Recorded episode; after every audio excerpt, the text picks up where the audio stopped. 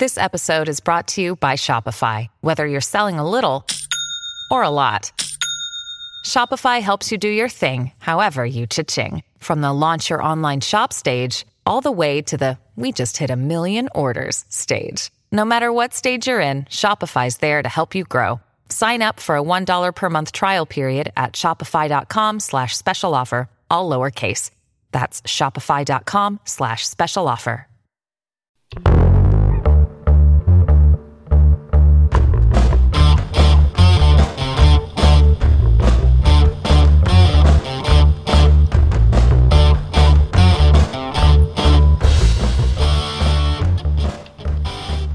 Hello and welcome to the first edition of the Ski-U-Pahdcast by the Daily Gopher. Uh, I am Chris, uh, GoAUpher, um, and I've got with me U Street. Hey y'all. Uh, we've got Andy, Gopher Guy 05, Howdy. and we've got Blake, Iowa Gopher. What's cracking?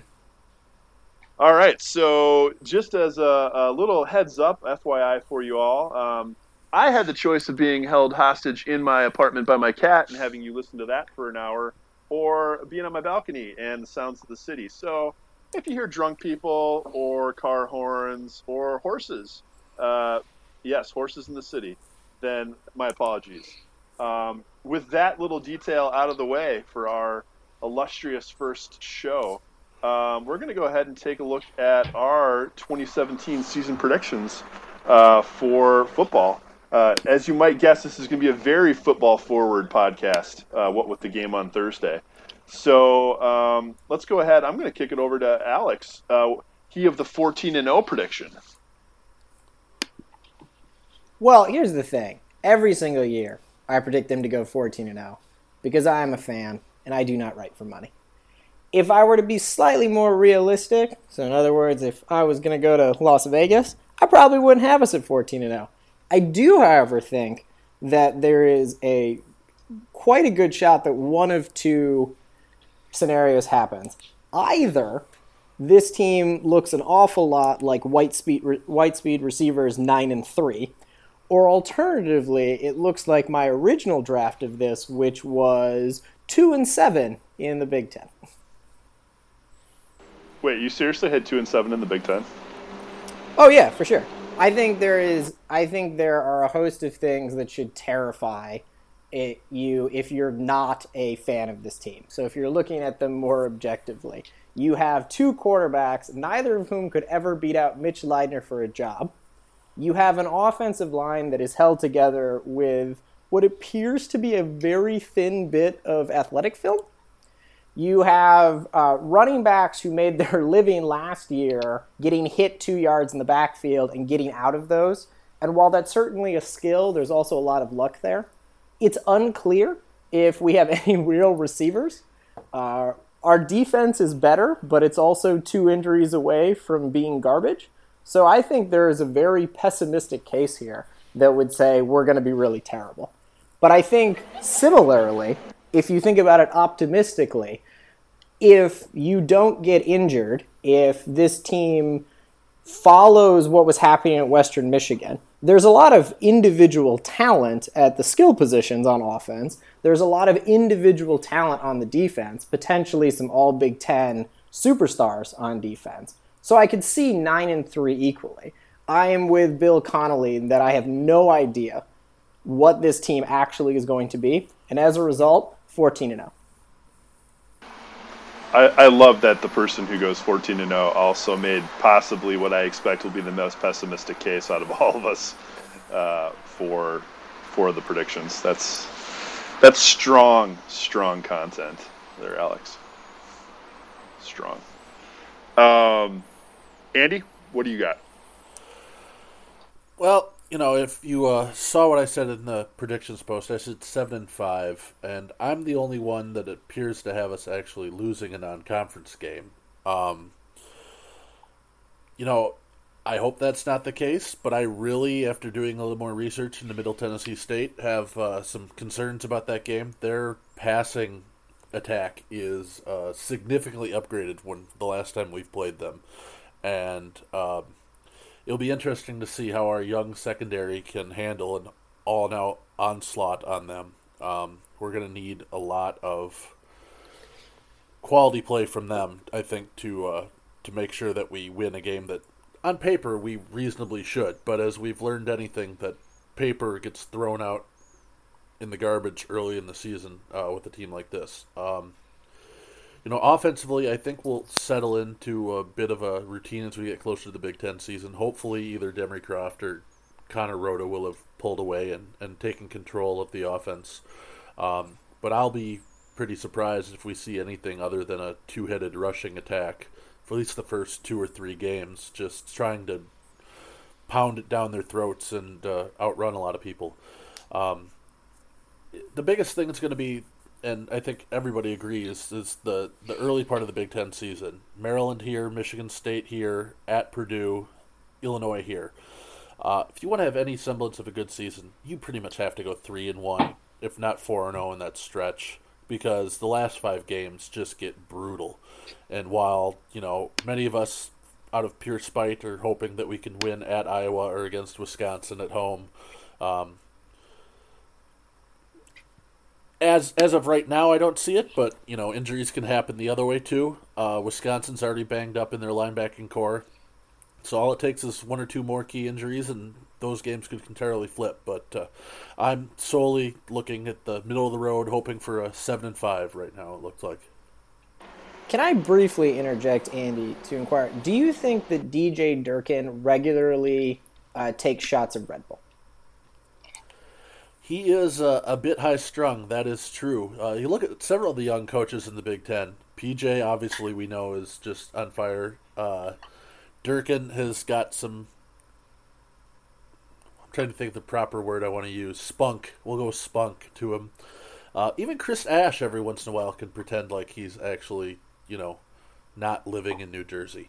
So it, it's really interesting to see how uh, the coaching turnover in the Big Ten the last two or three years has come out, and well, let's be honest, probably two or three of them won't have a job here in about two years either way. So.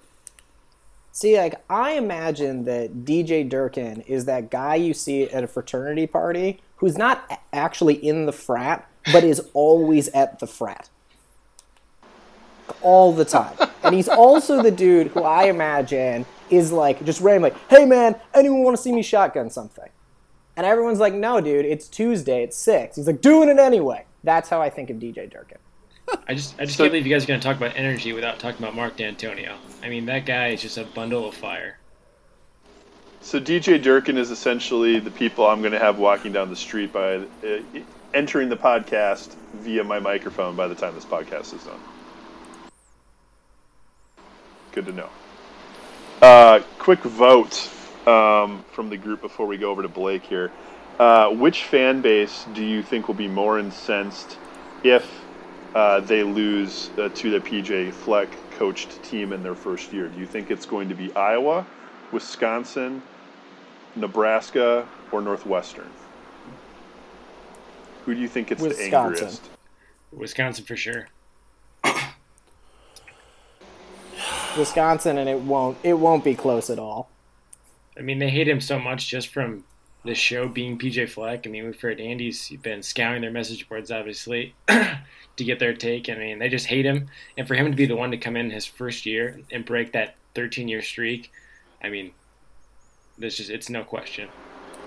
See, I, I kind of think it's going to be Iowa. Like, the Iowa fans, I think, are dis- will be despondent if he manages to win in year. I, I don't know. Maybe it's, I haven't been paying attention to Wisconsin fans reactions to him because I've got more Iowa writers and thus their fans in my Twitter feed than Wisconsin people. But I don't know. I feel I would say Iowa. Yeah, you know, I think Iowa's probably the leading candidate to that. The, the the trick with Iowa and Wisconsin is we do play Iowa a little earlier. So, depending on what type of season they're having, Wisconsin, the caveat is if we can pull off another 1993 or, or 2003 ruining Wisconsin season, PJ is going to be what Bielema was to us. They are going to hate him with a passion, and which will set up a lot of fun for the next few years. That would be glorious. I would. That. Please let that happen. Please, please, please let that happen. All right, Blake. Predictions. What you got? finally, my turn here.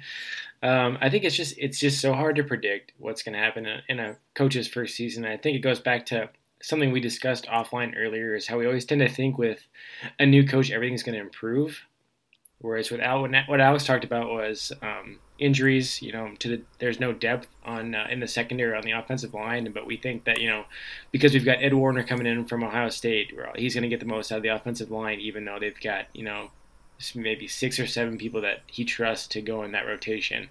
Um, it's just hard to know, and like it, especially with teams like Maryland and Michigan State on the schedule, and maybe even Iowa, you just don't know how how good they're going to be compared to last year. I mean, Michigan State was god awful, and they're still they're losing a lot off that team from last year. So you just don't know how long Dantonio is going to be down. But it's just it's weird um, to look at this team like I'm not knowing what what to expect, especially after a nine win season. But and that schedule, as Andy said, is just brutal in that last stretch. Stretch. I mean, three road games in the last five games. They're at Iowa, Michigan, and Northwestern. And I mean, with Northwestern, I still have nightmares of that. Do you guys remember that blonde kid for Northwestern the last time they were there they had like a like a voodoo dance going on the sideline? I still have nightmares from that when they lost like 27-0.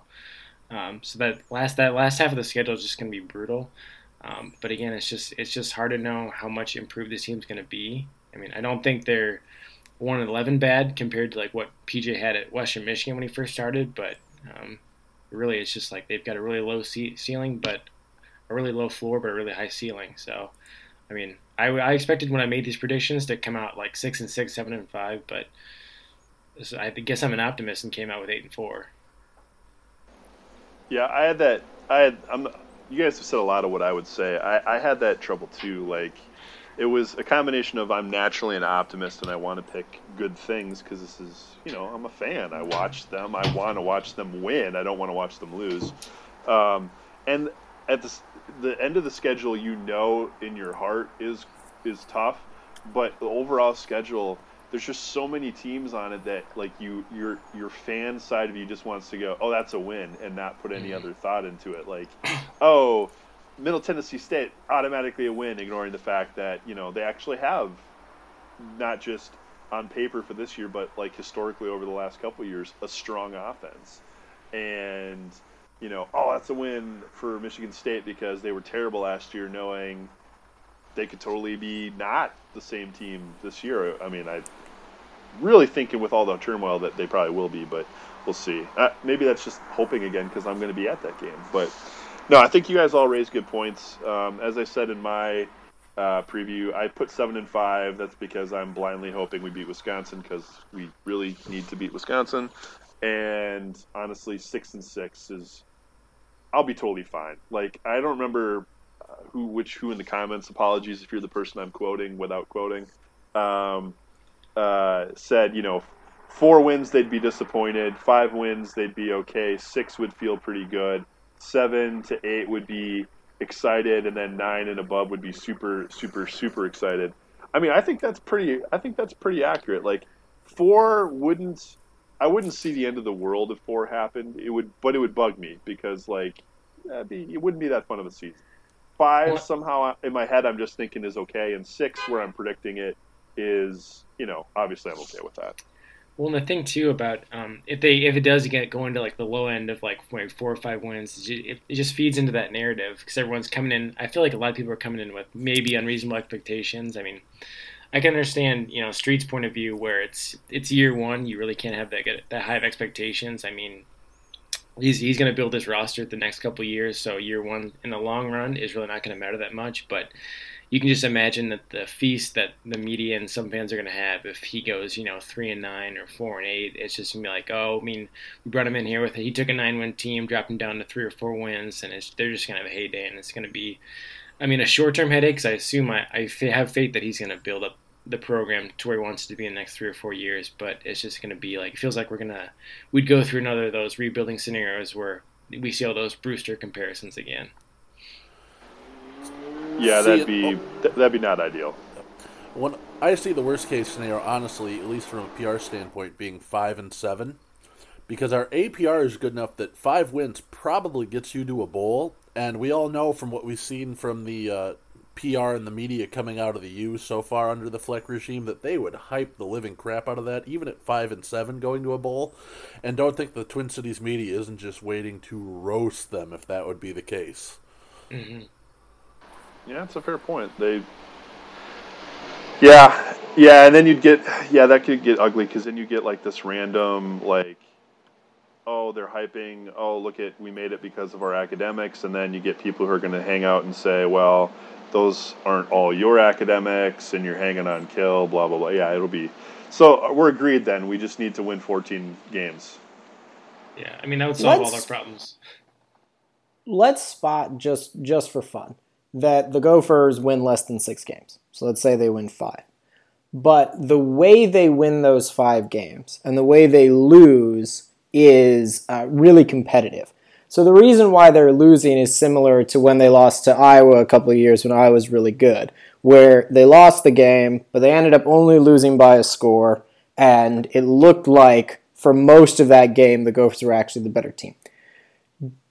Do we think that the narrative of the team going forward is oh, there's actually something happening in Minneapolis, or do we still think this is going to be, you know, not elite and whatnot?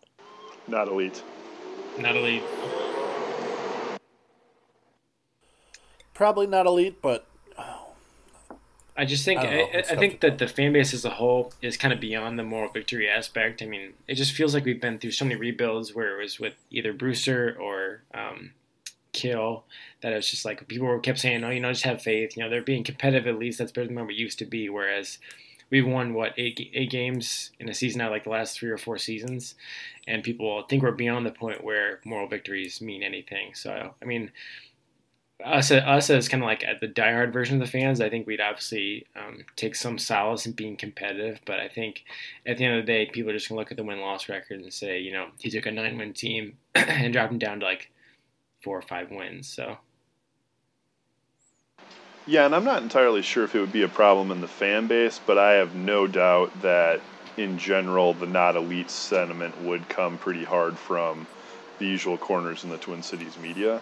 Uh, it's an easy narrative. I don't I get it. I think it's it would be annoying, but um, and, and I'm not saying no one in the fan base would would be that way. I definitely think you definitely anytime somebody brings up, well, here's the reasons we should feel excited, we get we would get the no moral victories chant from a, a sizable section of the fan base. But I'd be I'd be more apt to think the media would have a have a have a time with it.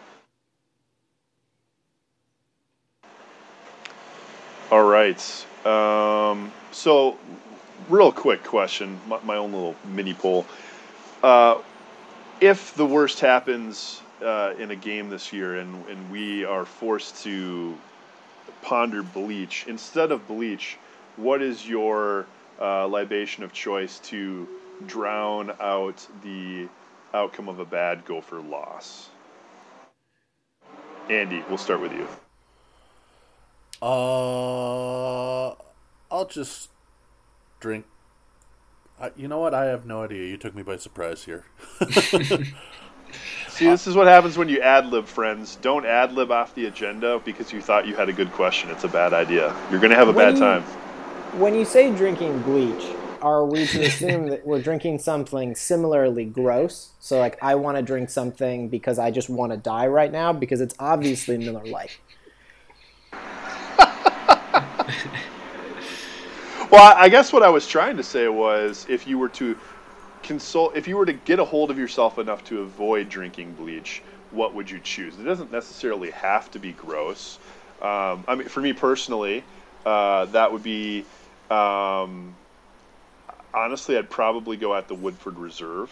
That would be it's a you know it's not my best bourbon uh, but it gets the job done uh, and i'm happy to consume it in quantity because i can buy more of it at a relatively decent price.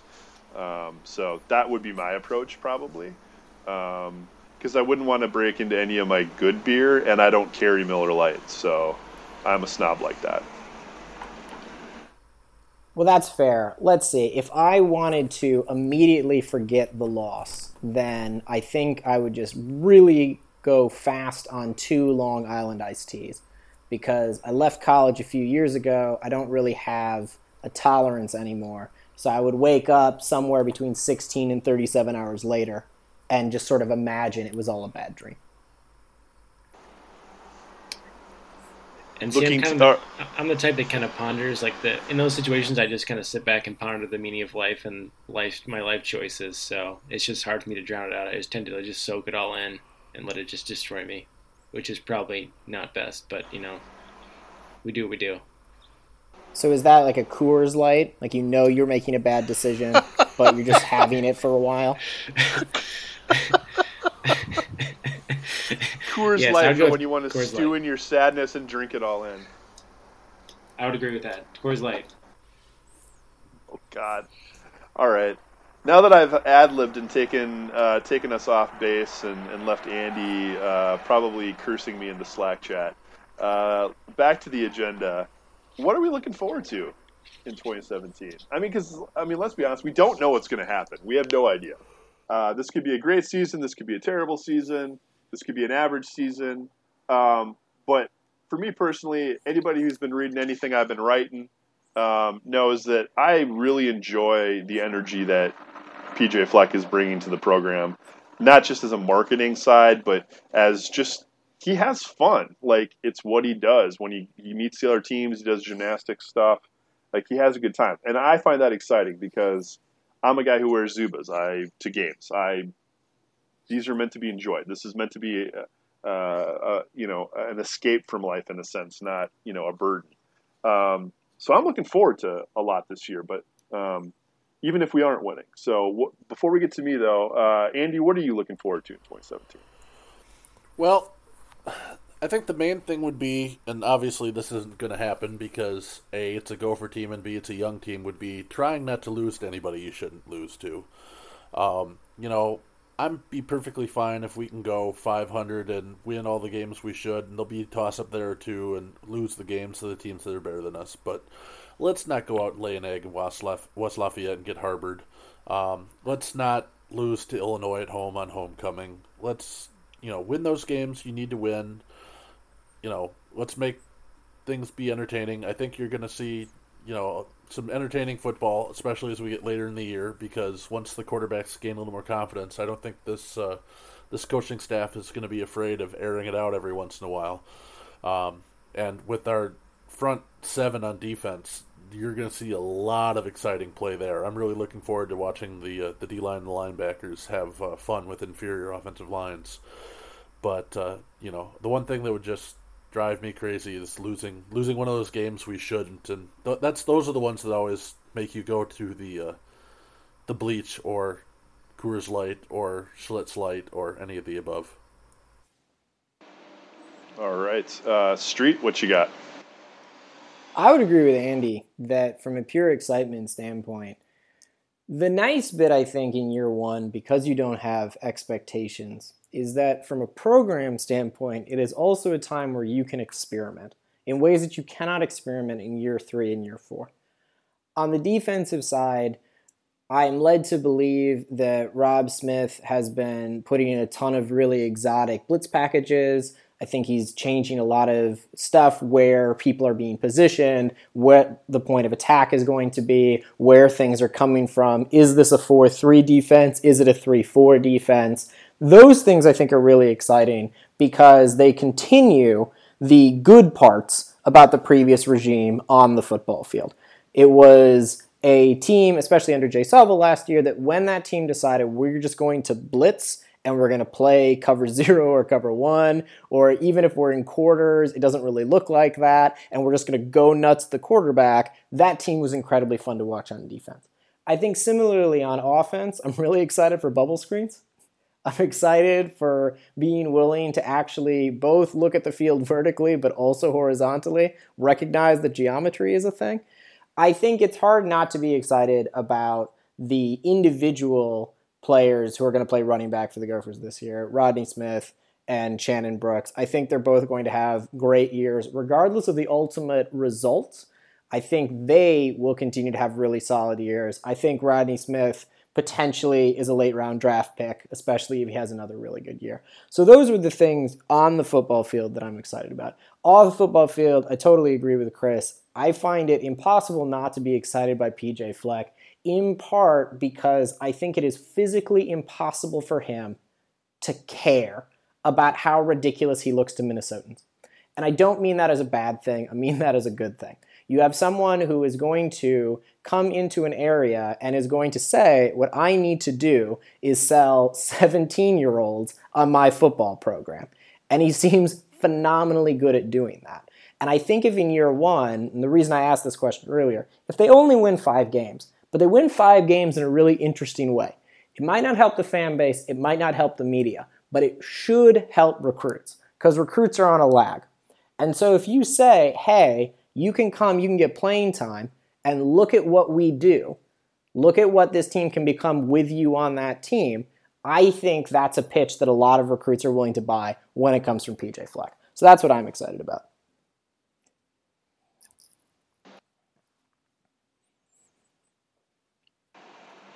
Yeah, I think for me personally, that's definitely a lot of it. Um, I, I, try to think and, and, think about when was the last time we. It, you get so used to uh, an offense at Minnesota that is very focused on the run game, but uh, the run game in a traditional Big Ten format, or what you think of as a Big Ten format. It's what you know. It's what we got from uh, Mason. I mean, I don't. You know, Brewster tried to you know different things, but none of, nothing about his regime sticks out as like oh offense. Other than we all make fun of Jedd Fisch and wonder how the heck he's being listed in the top coordinator lists at the beginning of the year because he's a moron. Um, you know, and Kill and, and Clay is just again more just you know three yards of cloud dust kind of stuff. I don't know what I'm to do when I see a bubble screen or read option operated in a way that has you know short passes as a run game i just i don't know. Like i i remember watching western michigan play against wisconsin and it's a different style of like play calls like coming from the sidelines at the last second all 11 guys looking back. Like i i don't know what i'm going to think. I'm going to be excited. I just it's going to feel weird. I'm gonna, i really wish i got to see it in person honestly instead of on tv but um honestly, this time of year, like I, I even get more excited about the the the little stuff, the intangibles. I think about, um, you know, what I get excited about the hype videos, blessing and the video team working out hype videos and and just getting to see all the different ways that they'll sell wins during the season. Like what what happens if we win some games we're not supposed to? How is that going to play under a, a, a team that a, a media team and under a coach that really want to sell the program. I think that could be really exciting for fans to to watch. I'm I'm interested to see if they try to do any behind the scenes stuff um, with the video team during the season. You know, kind of like brick by brick, only with their branded Cub Foods All Access or whatever they've got going now. Um, and, I'm really excited to see if they keep that going and build excitement through those through those channels. Um, yeah, I don't know. It's football. We we are officially now, let's see, 24, 36. We're like 42 hours away from football, I think, at this point. Um, gives you a sense of what time we're recording this, anybody who's listening. So 42 hours, football. It's here. It's awesome. Um, let's see. Is uh, there, Chris, is there a player uh, that's going to be listed on the current depth chart right now, which I think got released today, is there a player who you're looking for to have not necessarily a breakout game, but a if that player has a really good game, I'm going to be excited for the season versus if that player has a bad game, I'm going to be even more nervous than I might have been before.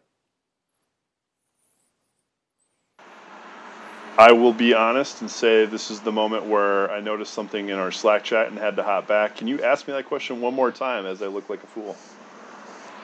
Yeah, so I noticed the depth chart came out today. Uh, we were talking a little bit before this podcast about how, how I am unable to say any players' names. But in general, and for the group, for you specifically, is there a player that you're looking for with this first depth, first depth chart that you think if that player has a really good game, then that's going to be exciting for the rest of the season. Or alternatively, if there's a player on this team that has an absolutely garbage game, uh, I'm going to be even more pessimistic than I might have been otherwise. for the love of all that is holy, Demry Croft, I would like to see you absolutely steal QB one. I have nothing against Connor Rhoda. I have nothing against him. He seems like a great guy. Um, nothing but a good team player. I have no. There's no no reason that I want Demry other than I think Demry's ceiling is just higher uh, because of his athleticism and uh, you know his ability to to be a little more mobile. Um, if he's able to come out against Buffalo and just absolutely steal it, that would be fantastic. Uh, by the same token, I would love to see Rashad still just. You know, he's obviously not wide receiver one on any on the depth chart right now. Um, and we all know it's not because of a talent thing. And I, I, don't mean that as a negative thing, like saying the kid doesn't care or anything like that, because I don't think that's true either. I think he's been put in a tough spot. I think we know wide receivers have had a tough transition. Um, you know, we all, I don't think I'm alone on the podcast right now in thinking that Brian Anderson was not a great wide receivers coach for a multitude of reasons. And I think some of it had to do with his style and how it made some of his players um, react and feel. Uh, and I think still is probably an example of a guy who's dealing with that. Um, but I would love for him to put it together and, and, and, be the kind of player that you know Coach Fleck and, and Simon want him to be. Um, and really, you know, that he deserves to be, that he deserves the opportunity to be um, for all the time that he's put in as far as you know, a guy who's maybe doesn't has a, have a bad game. I don't know. I, am too much of an optimist to think that way. I think I'll let that one. I'll let that one go. I think. Um, does Andy? Do you have any depth chart thoughts? You know, it, it sounded like you weren't too surprised by anything you saw. No, looking at the depth chart, I think it pretty much makes sense from everything we've been hearing out of practice. Uh, the only oh, thing that I oh. we may have lost Andy. Uh, I'll, I'll, cut in for oh, I'll cut in for okay. Andy. All right. There's you Andy. Back, Andy. I'm here. Technical difficulties, aka forgot to take the mute button off. Um, so you know that shows you how well we're doing tonight. Anyways, uh, talking about the depth chart, taking a look. Um, you know, I think it it looks pretty self-explanatory from what we've been hearing from practice. It looks exactly how things are going. The one thing that I found slightly interesting, um, and we'll have to see how PJ actually reacts to what they put on paper a couple games before what we actually see in the game. Uh, Coney Durr is listed right now as second team cornerback. From everything we've heard, Durr is still a decent ways away from being able to really participate in a full game action. He's still kind of running with a little bit of a hitch, not full speed. Um, so it'll be interesting to see is he really going to play second team quarterback, or did he just want to get listed on the depth chart ahead of several of the true freshmen uh, who may see action over him on Thursday night, and that may be something that Coach Fleck just wants to do. Um, not listing true freshmen on the depth chart unless absolutely have to. As you can see, there are a couple of true freshmen on the depth chart. Uh, Andries at uh, one of the offensive line spots and uh, I saw a couple other ones. Uh, Chris Autman-Bell is listed as one of the backup wide receivers. Uh, Demetrius Douglas will be starting at one of the wide receiver slots. So I think, uh, you know, for me, what I'm going to be looking forward to, and we may not really get a full idea against Buffalo. We may have to wait till Oregon State. Is to see how Carter Coughlin does starting in that rush end spot. Um, you know, I think we'll have good pressure on the rush end, whether it's Coughlin or whether you see Blake Cashman or Tai'Yon Devers going in there in the pass rush. But can Carter Coughlin stay in there uh, and really defend against the run uh, from that spot? As he's definitely undersized for uh, for a defensive end. Um, but then again, Winston DeLattiboudere as we'll try not to slaughter his name, um, is it's about the same size as Coughlin. Actually, if you look at the depth chart, he's listed as 6'3", 247. Coughlin 6'4", 245. So both of our defensive ends are, are relatively undersized for defending against the run. So I think that's something that we'll really want to watch going forward against a team that's more of a more likely than Buffalo to try and run it down our throats. Um, as it's that's something that obviously as we get later in the Big Ten season against teams like Iowa and Wisconsin will be huge. Can we can we really do an effective job of stopping the run? Um, the other thing would be looking at uh, Kiondre Thomas right now listed as one of the starting cornerbacks along with Antonio Shenault. Um, Kiondre, his redshirt freshman, going to be making his first collegiate appearance on Thursday night. Um, you know, we've heard things about him, but we haven't seen him in any action. Can he can he really look confident back there? Can he really take grasp of that starting spot, or are we going to see uh, the Gophers have to flip a few people around in that in that secondary to try and find the uh, the group that's really going to end up being our core group come Big Ten time? I'm also really interested in how Carter Coughlin plays the end, in part because I'm interested in how Robb Smith wants to use Carter Coughlin.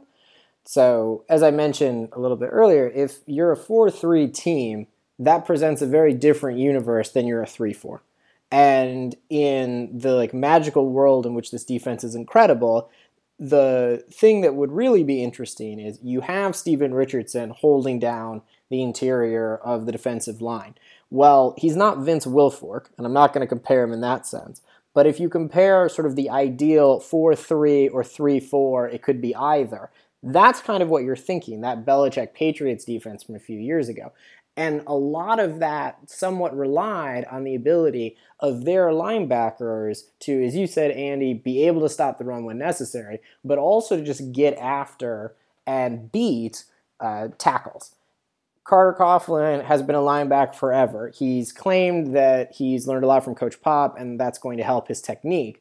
But it is interesting to me to see what do those players do, the ones who are in essence out of position or are learning a new position? How quickly have they evolved and learned from what this new coaching staff is trying to tell them, both on defense and on offense?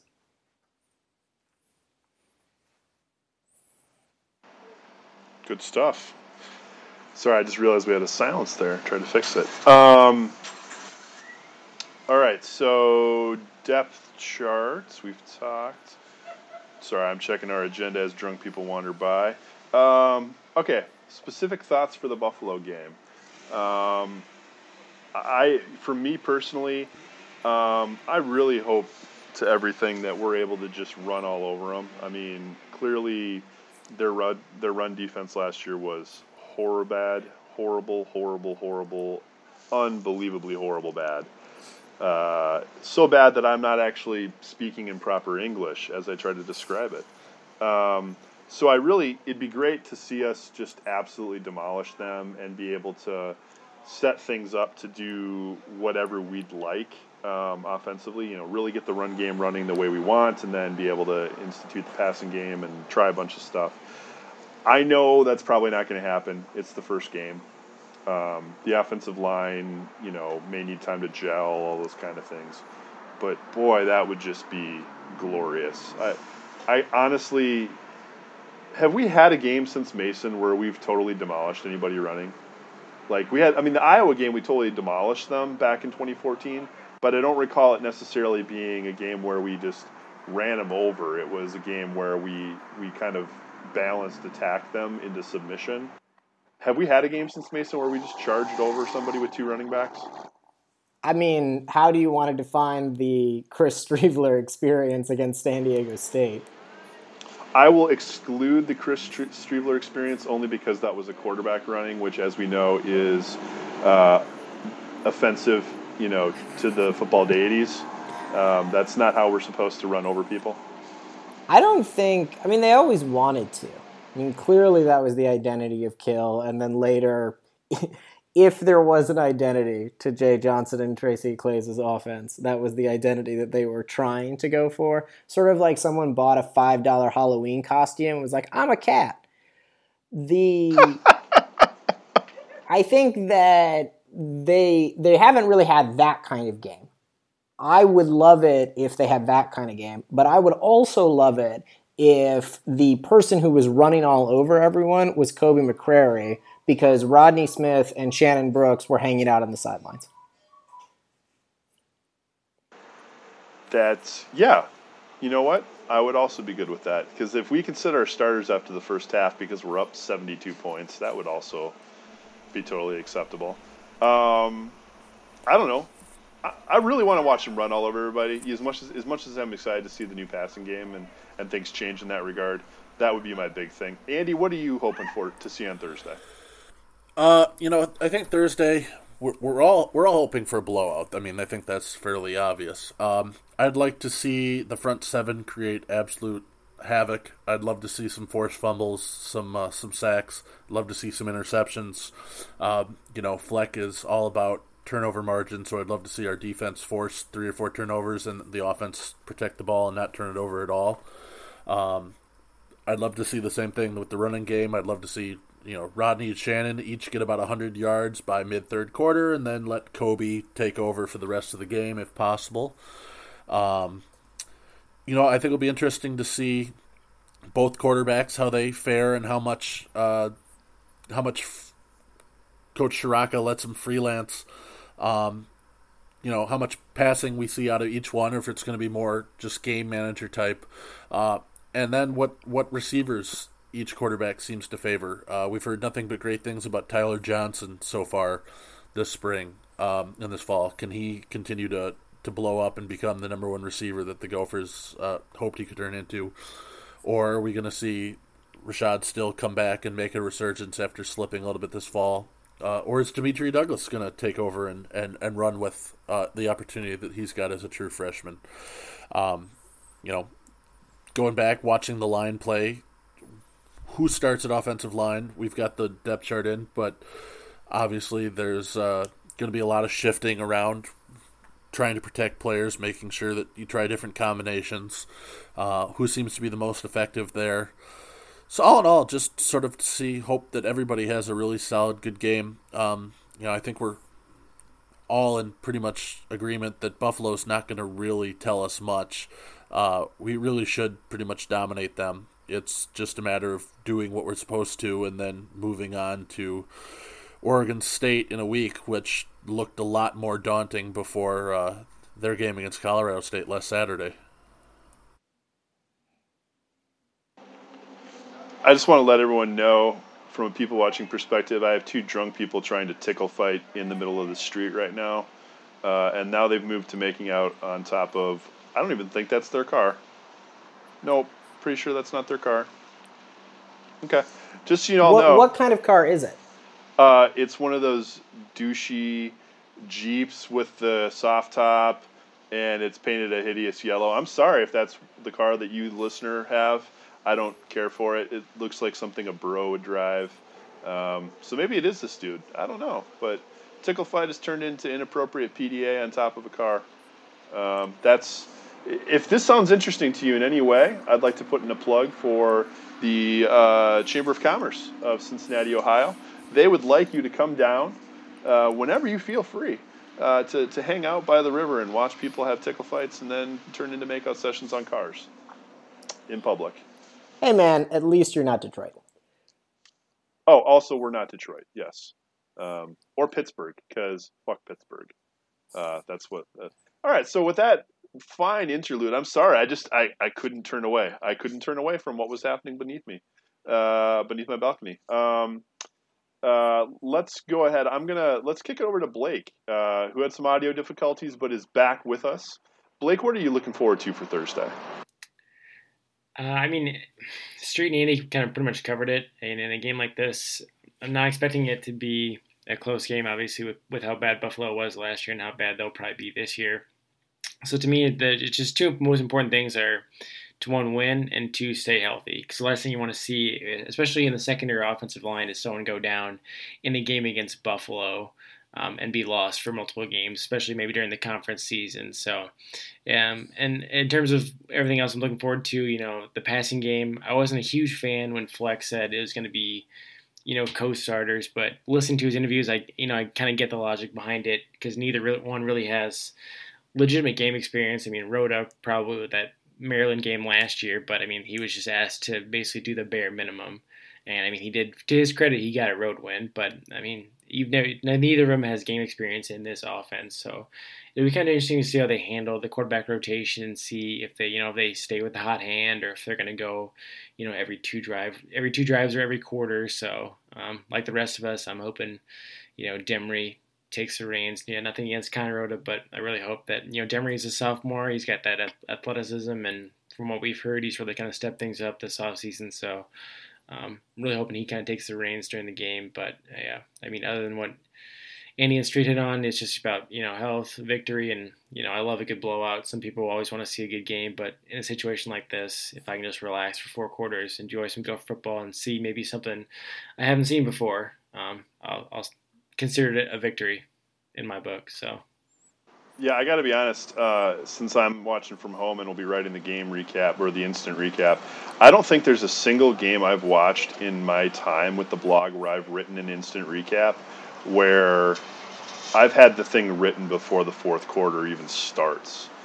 Um, like, I would love to have a gamer just completely knocked out, ready to go before the fourth quarter even starts. That would be absolutely amazing because that's a blog life problem that, frankly, no one should have to deal with. Having to rewrite a. St- I have a lot of respect for beat writers who have actual deadlines uh, when they get their game recaps ruined, because um, I do it for fun, uh, and it drives me crazy. So, Gophers, please, you know, give me that. Just once in my life, give me that.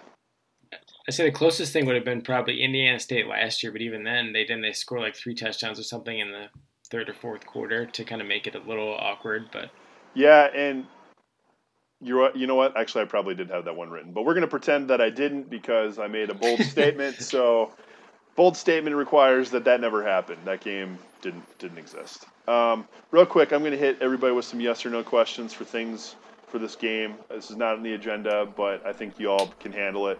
Um, do we have two 100 yard rushers on Thursday night? Alex? Yes. Andy? Yes. Blake? Yes. Connor Rhoda and you know it's gonna be it's gonna be it's gonna be it's gonna be Rodney and uh, Shannon.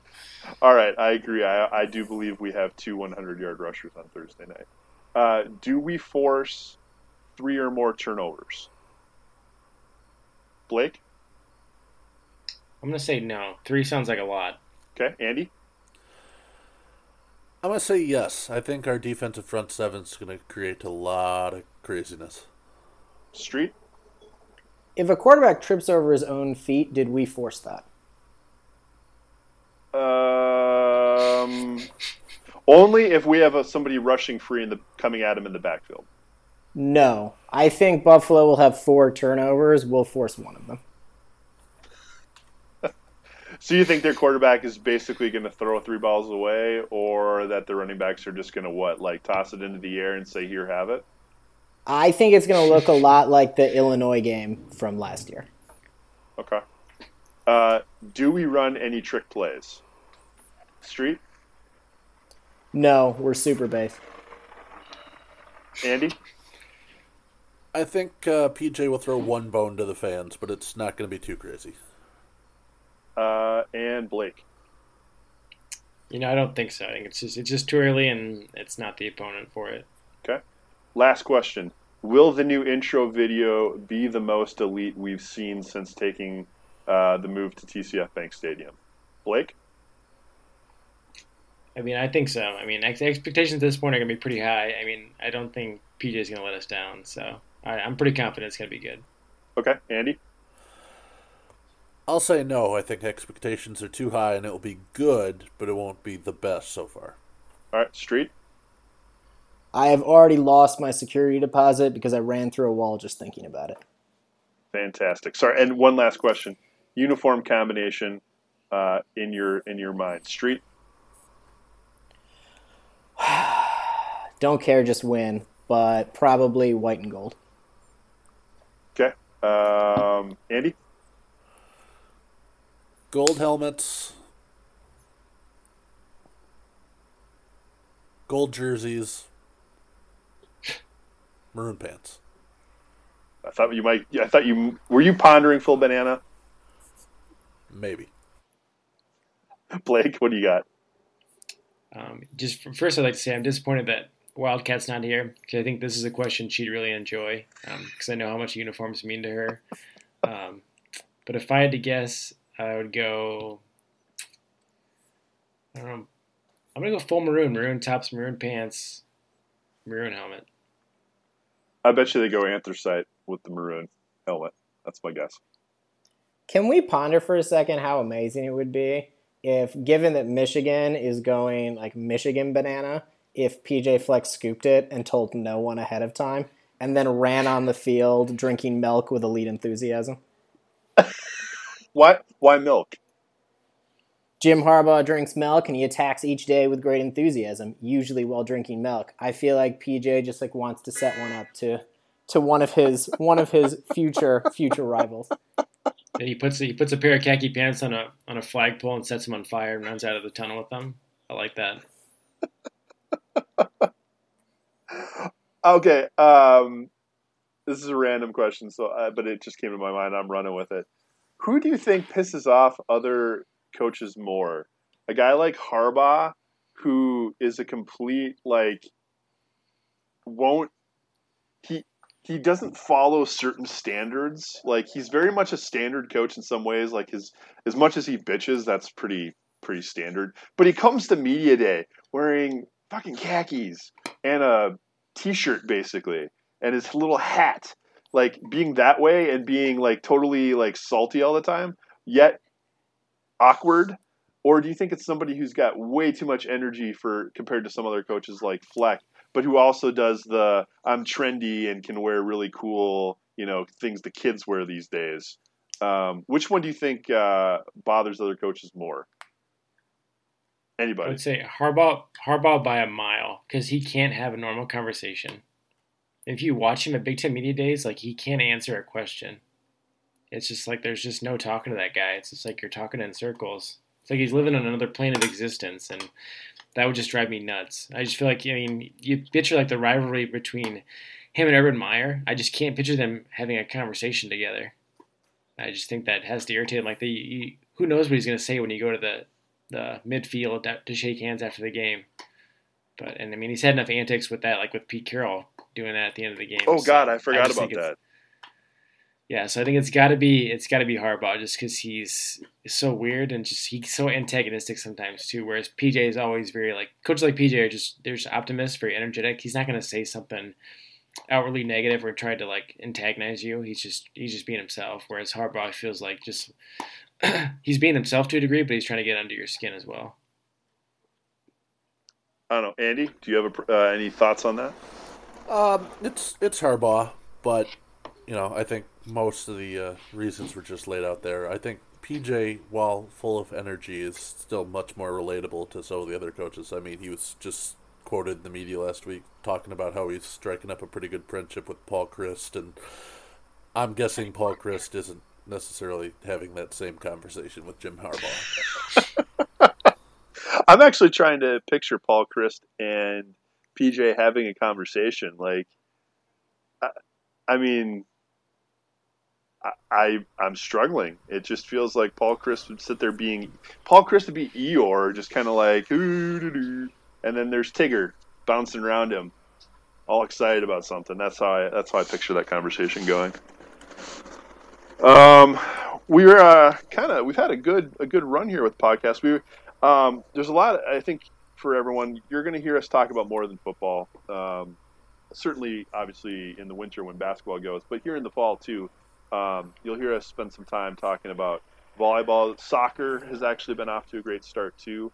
Um, but this has been a very football focused uh, start. Andy, to, to kind of close us out, do you have any uh, thoughts uh, about volleyball? I know you were you were hoping to get some words in there.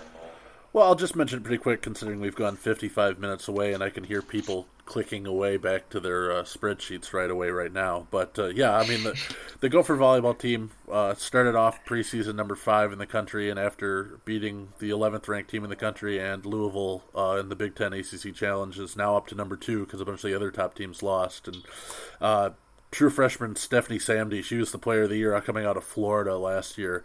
Uh, absolutely kicked ass this weekend and was named uh, co Big Ten Freshman of the Year and co Big or co Big Ten Freshman of the Week and co Big Ten Player of the Week with Wisconsin's six nine freshman middle blocker. Um, Wait, so Wisconsin has a six nine women's volleyball player. Yes, she's she's six nine. They they got her out of Northern Illinois. Uh, one of the Chicago Burbs to come up, and yeah, she is she's absolutely massive. Um, so good luck to the Gophers when we play Wisconsin, trying to to hit the ball around her. Um, but it, it's worth paying attention. I mean, they're arguably the best team the Gophers will have all fall long, uh, probably into the winter too, unless one of the hockey teams really impresses. So, uh, you know, pay attention to Rachel's coverage on on the Daily Gopher. She does a great job for us, and she'll keep everybody updated. And uh, oh, oh, you know, paying attention to, to the volleyball team. Uh, one other note: the the soft or the uh, soccer team. got sorry, I can't speak anymore. Um, who we don't give nearly as much attention to. Uh, by the way, if you're out there want to write about the women's soccer team, please let us know because they deserve coverage too. Um, Sydney Squires was actually named the National Player of the Week over the weekend. Uh, she scored five goals in two games, four of them against Iowa State in 17 minutes, with three of the four being scored by headers.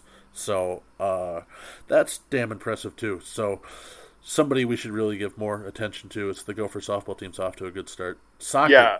I can't speak. Soccer team is off to a good start this fall. Yeah, I'm hoping the video the video crew has a package that they get up on YouTube of those goals because um, when it was coming through on Twitter over the weekend, I I actually thought because I was on my phone and anybody who does Twitter on their phone knows the annoyance that is the recently happened or whatever they want to call that stupid non chronological flooding of your timeline with BS. I thought I was getting the same tweet like popped back into my timeline multiple times because it was in such quick succession, but it was actually, you know, she was just killing it. So I'm, I'm hoping there's a video package of that coming, um, so that we can get it up on the on the uh, on the main page and, and get everybody a chance to to see what's been what's been going on with women's soccer. Um, all right, so we're almost at an hour. It's a great start. Uh, anybody who hasn't clicked away yet, please make sure you let us know your thoughts, uh, what you like, what you don't like don't be too hard on the audio quality and all that stuff. Like we're trying. This is you know we're not we're not working with professional equipment here. We're doing our best. Uh, I apologize for any of the random background noise. Uh, maybe next time you'll get to hear the horses, uh, the horse-drawn carriage that clip clops by. That was really great in one of our practice runs. So maybe maybe next time I'll get to bring that to you. Um, before we go, last thoughts, things anybody wants to say, Andy. I'm uh, just really looking forward to Thursday night, getting back into TCF, sitting down in our seats in the uh, corner of the end zone, and uh, hoping the boys put on a good show. I agree, Blake. You know, I'm just happy to be here. Um, you know, thrilled to be part of this. Um, please just don't fire me after this is over.